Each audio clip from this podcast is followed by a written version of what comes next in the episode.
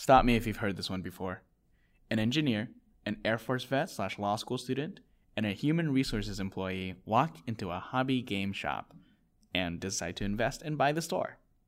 Alex Renault, she's the HR employee in the story, will tell you that she, her husband, the engineer, and her cousin, the law school student and veteran, probably don't sound like your typical game store owners. And the funny thing is, the now family owned shop, Card Addicts, located in Pelham, Alabama, also hasn't behaved like your typical game store. They've done much better, in fact, growing incredibly fast in the year that they've been in business. So much so that they're already preparing to move into a larger location.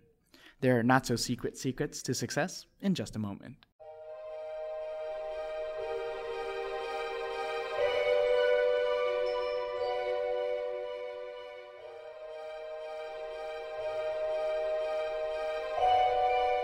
You're listening to the Wizards Play Network podcast. I'm your host and Wizards Play Network community manager, Michael Yichao. Thanks so much for joining me on this very first episode.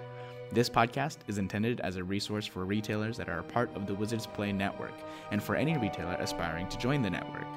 In each episode, we will be featuring a theme relevant to delivering customers the best retail experience.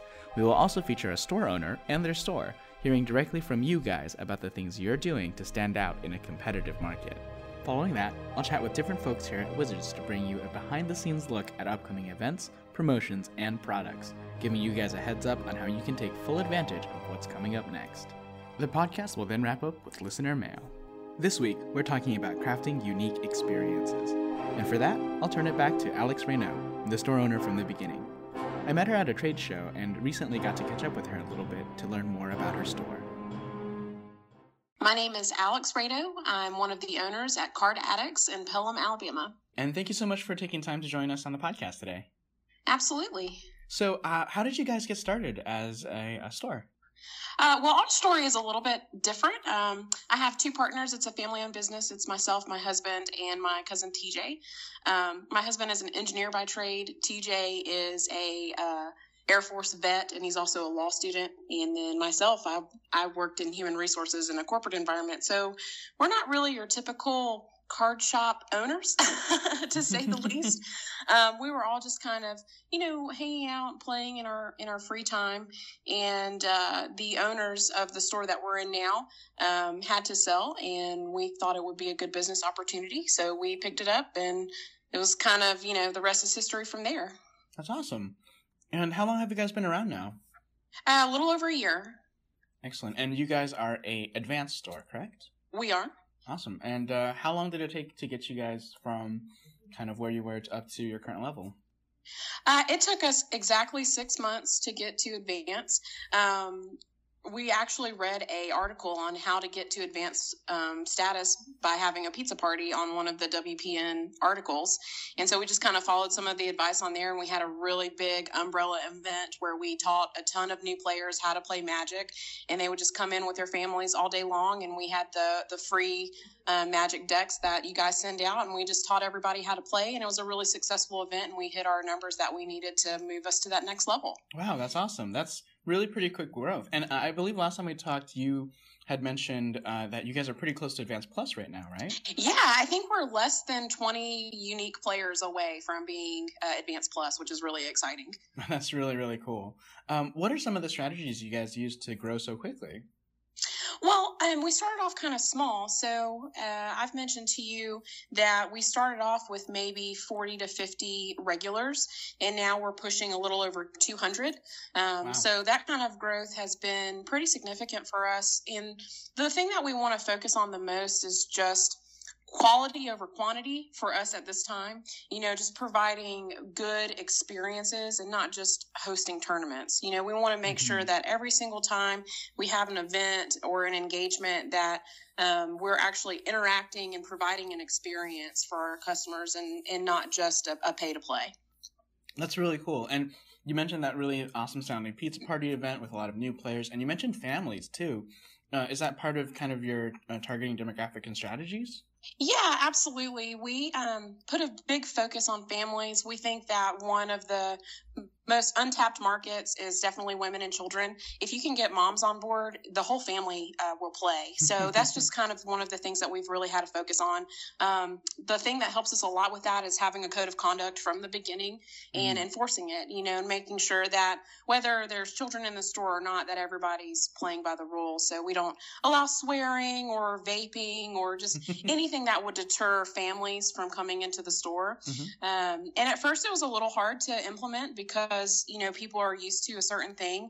But uh, now we have feedback like, you know, I can't imagine playing somewhere else, you mm. know, because I've gotten used to this real happy, friendly, safe environment. So it's really great. Yeah, that's really awesome. And I love also what you said about not only the inclusivity, but about creating these experiences for your players. Uh, what are some different events that you've run recently that you guys are pretty proud of? We were really excited about our Eldritch Moon pre-release, especially for our midnight event. We kind of went all out there. Mm-hmm. Um, we had a pretty cool idea to do a zombie photo booth. Uh, we went and picked up some green craft paper from just our local office supply shop. It was I mean, not even five bucks for a roll. and uh, we put it up on the wall like a green screen and encouraged everybody to dress up in their best zombie garb and come in and take a picture in front of our green screen. And then my partner TJ, who has been doing a lot of work in Photoshop, pulled a, um, a high quality graphic of Liliana and her zombie army um, from the WPN resources. And we were able to Photoshop our zombies right into that zombie scene. So it was really fun and really exciting. Um, we made some Liliana Pop Funko trophies, and uh, so we were able to give away a box of Eldritch Moon and a special trophy for the contest winner. So it was really great. They voted all week on Facebook, and we shared an album and really got people engaged with the release. It's really good. Yeah, that's super cool. I love that you not only created a really cool experience, but then you expanded it out to your greater community via social mm-hmm. and, and the voting online. That's really fun. And did you say that the butcher paper cost five dollars?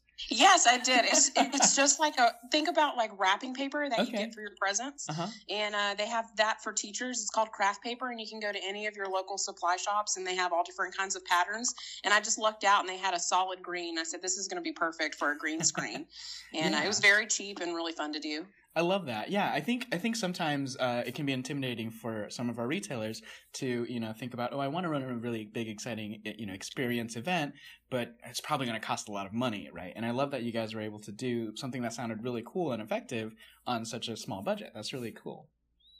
Absolutely, we laugh all the time in our store uh, because I guess I'm I'm the creative, girly one, so to speak. so uh, we always talk about how half my job is cutting and coloring because I always feel like I'm just either you know pasting something or coloring something or or cutting out something all the time. That's awesome. Uh, so I know that you guys do a lot to reach out to your casual crowd and to families. Uh, do you guys also have a competitive uh, scene of players as well? We do, especially since we hit advanced status. Our PPTQs and our um, Grand Prix qualifiers have been very successful. We've been pretty happy with the turnout on those. Um, just this week, we're really excited on Sunday coming up. We've got the PPTQ qualifier for um, Dublin, which is going to be a modern event. And uh, we just had a phone call. We're in Alabama and we have five or six players traveling from Florida just to come to our wow. event. So we're really excited about this weekend and just the growth that we've had in our more um, competitive side of of the tournaments. It's really exciting. Yeah, and so you've talked about crafting these cool experiences for some of your more casual events. What do you guys do to make your uh, competitive events more feel like an experience to be able to draw players all the way from Florida? Absolutely. Well, one of the things that we really try to focus on is treating every event uh, differently and kind of gauging the players that are there. So if you have a casual event with a lot of new players, you don't want to make the prize support so top heavy that people get discouraged and don't want to play.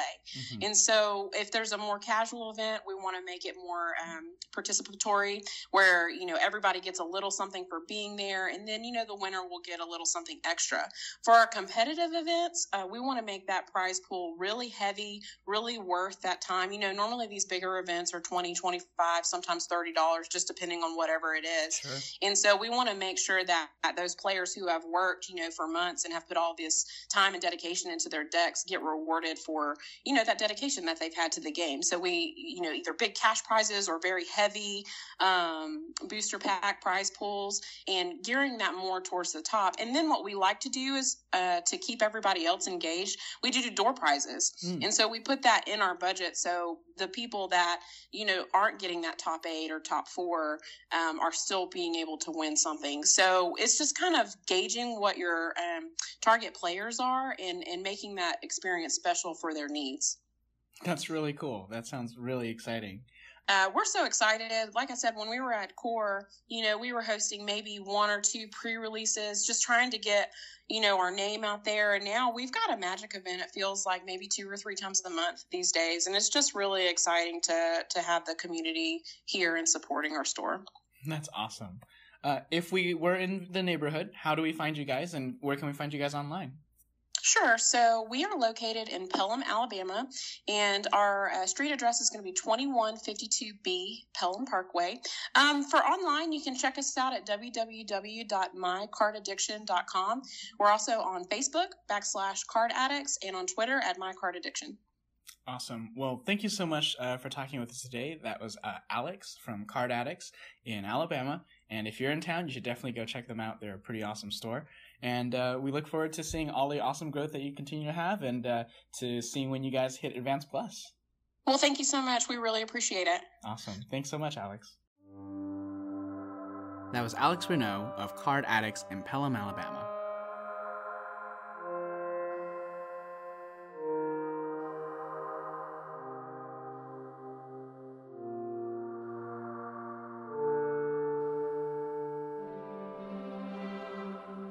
As you guys are probably aware, Conspiracy Take the Crown is just around the corner.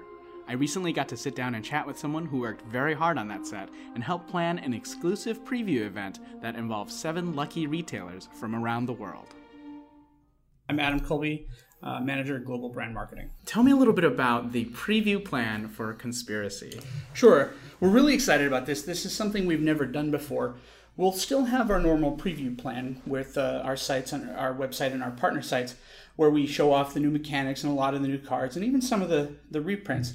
But uh, we're giving several seven stores around the world a special opportunity to preview the bulk of the set, including some of the juicier new cards and uh, and reprints. They will get a week before the product comes out. They'll get an opportunity to draft the set with their with the people from their community and then share that information out with the community at large, the global magic community. Well, that sounds incredible. Uh, so the seven stores are going to get the chance for eight of their players to be the first people outside of Wizards to draft Conspiracy for the first time, and they're going to be seeing all kinds of new stuff. That's really awesome. Uh, how did how did this event come about? How did it emerge? Conspiracy is what we call one of the innovation products that we make. Its goal is to push our boundaries of what we do with magic, but it also pushes our boundaries for what we do with marketing. And we wanted to find a new and innovative way to pre- preview this set. Um, we wanted to see what we could do on a store level to get that information out there uh, to the community. We had a very small group of people, and I liken it to this sort of dark, uh, smoky back room that uh, most people think of with a conspiracy. Uh, we we liked the the notion that it was a very small thing and it was kind of underground, but that it would be broadcast very widely. And once we started with that seed, we got to this point, and we're really happy with the with the direction it's taking. I think that's one thing that makes me so excited about this particular uh, preview and marketing plan is that it uh, not only is you know really great in that it's a strategy to amplify the message out there and reach more customers, but also in how you guys weave in the fantasy and the flavor of the set itself and uh, the themes of the set to uh, not only execute the marketing plan but on all, all those different levels, which is pretty cool. Uh, so, uh, tell me a little bit more about how that event's going to go for those seven stores. Sure. Uh, on the August 20th, which is the day of the event, uh, the community managers from each region will show up at uh, the appropriate store with a special set of booster packs that they'll have and get eight people to the opportunity to draft. Uh, those players will get to see all these new cards. They'll get to play with the new mechanics, and they'll be the first people outside of Wizards to play with the, the set. and they'll of course be able to share that information out with the world, and they can share it with their friends, and and uh, the Wizards of the Coast community will amplify that message out to the the broader Magic community. That's right. So these players themselves will be posting to Facebook and Twitter, and as then, well as the stores. Yeah, uh, and the stores as well, using the store page, and then uh, our community managers will help share that out with all of our audience. absolutely. That's really cool. Uh, it's it's an awesome opportunity too for these stores to kind of get in front of a bunch of new eyeballs uh, across the Magic fandom, right? Absolutely. Very cool. Uh, how do we pick these seven stores? This is quite pretty cool opportunity. Right. Uh, we actually asked the community managers and the marketing managers in each region to find a store that uh, sort of exemplified what it was to be in the WPN. They're really great stores. They have great communities, but also had a, a strong social media presence and a strong community online that would be able to be amplified out to the global level. Each community manager uh, reached out to some of these stores and they did some interviewing and figured out which stores they wanted to do. And we vetted that thing and with, with the stores, of course, make sure that they were comfortable with it because we're asking kind of a lot of them. Yeah. Uh, and uh, we came up with these this list of stores that we're we're very happy with. Yeah, uh, well, I can't wait to see how the event unfolds. Uh, you guys should check it out and uh, tune in to your social media outlets for Magic on uh, August 20th, and that's when all of this is going to be going down. So you get to see uh, that excitement live then. And thank you so much, Colby, for taking time to talk to us a little bit about how uh, the conspiracy is going to roll out. Great, thank you very much.